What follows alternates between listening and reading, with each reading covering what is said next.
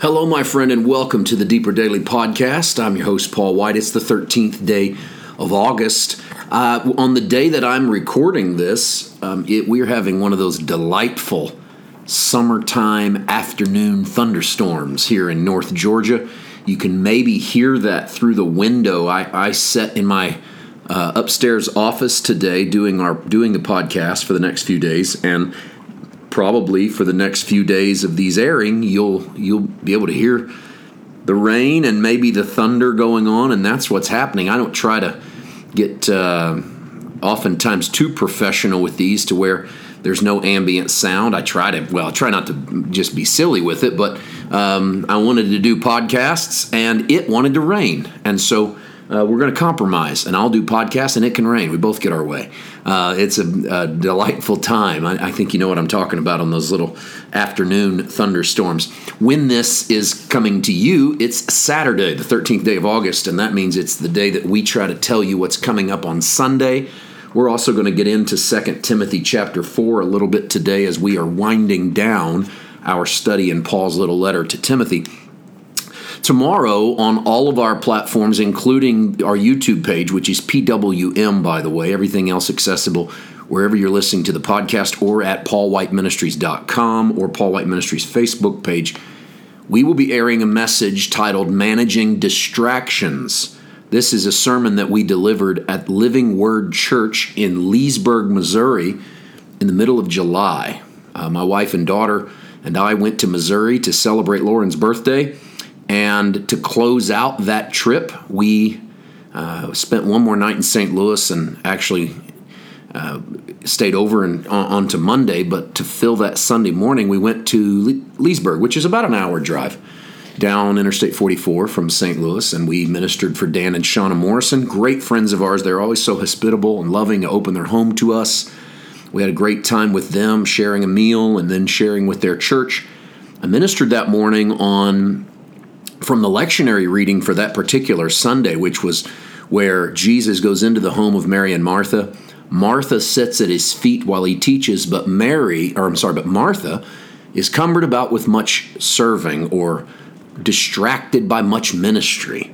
And I use that as a way of talking about how we are distracted socially, um, we are distracted intellectually, and then we get distracted spiritually and by our own spiritual or ministry activities. And how can we manage that? What is the antidote to those distractions? I think this is a timely message in that there there never has been this many distractions perhaps we have so much technology so much entertainment so much information um, not, not all I, when i say entertainment I'm, I'm not being derogatory I, I think it's I think it's a spectacular time to be alive. And of course, we have to navigate what that looks like and take personal responsibility for how to use it. But that has led us into a world of distractions, maybe unlike any generation before us.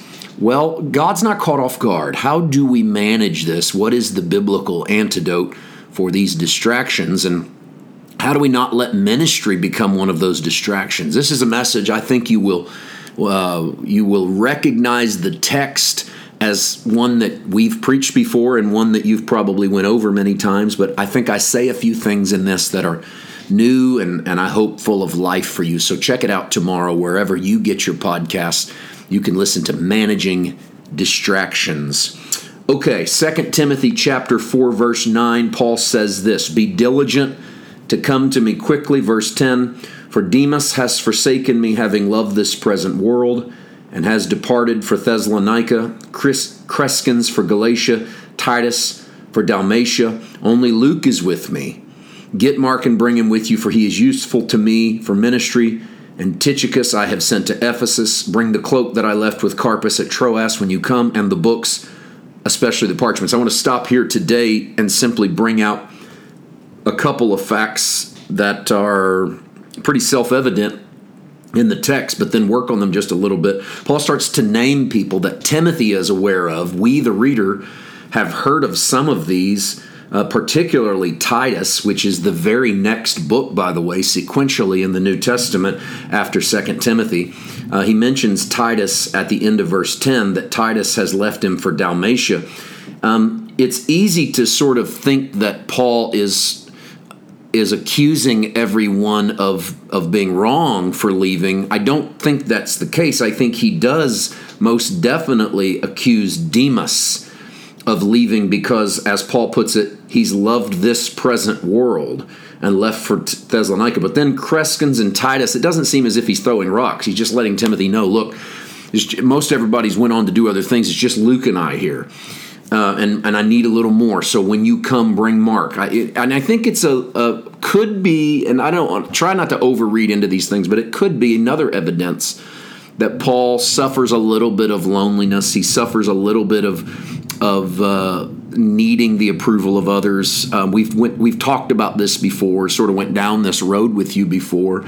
Um, uh, again, we don't want to overemphasize it, but it does seem fairly evident that Paul really likes to have more people around him struggles a little bit when he's isolated and and I understand to a certain point um, what what's going on. I think with Paul, I'm relatively introverted and uh, can spend great stretches of time alone. I guess it serves me well because of the the type of ministry the Lord has put us in. There's a lot of digital content, a lot of writing, a lot of just by myself and a microphone and so that it serves me well over stretches of time. But I also know that even in my state, uh, like I say, relative introvertedness, I still find the need to for others and and sometimes so severely that I will pray who who should I reach out to father and and I do and and sometimes those are the lifeblood relationships that you need to keep you grounded. I don't want to throw Demas under the bus. He, he for Paul having loved this present world. We don't know what that means. Um, it does seem that Paul's casting um, uh, uh, some shade there on Demas that maybe Paul wanted to go into an area of ministry or needed to go into an area of ministry that Demas wasn't ready to sacrifice for him. Sacrifice for ministry is the name of the game for Paul. You know, he does say in Philippians how he can do all things through Christ who strengthens him.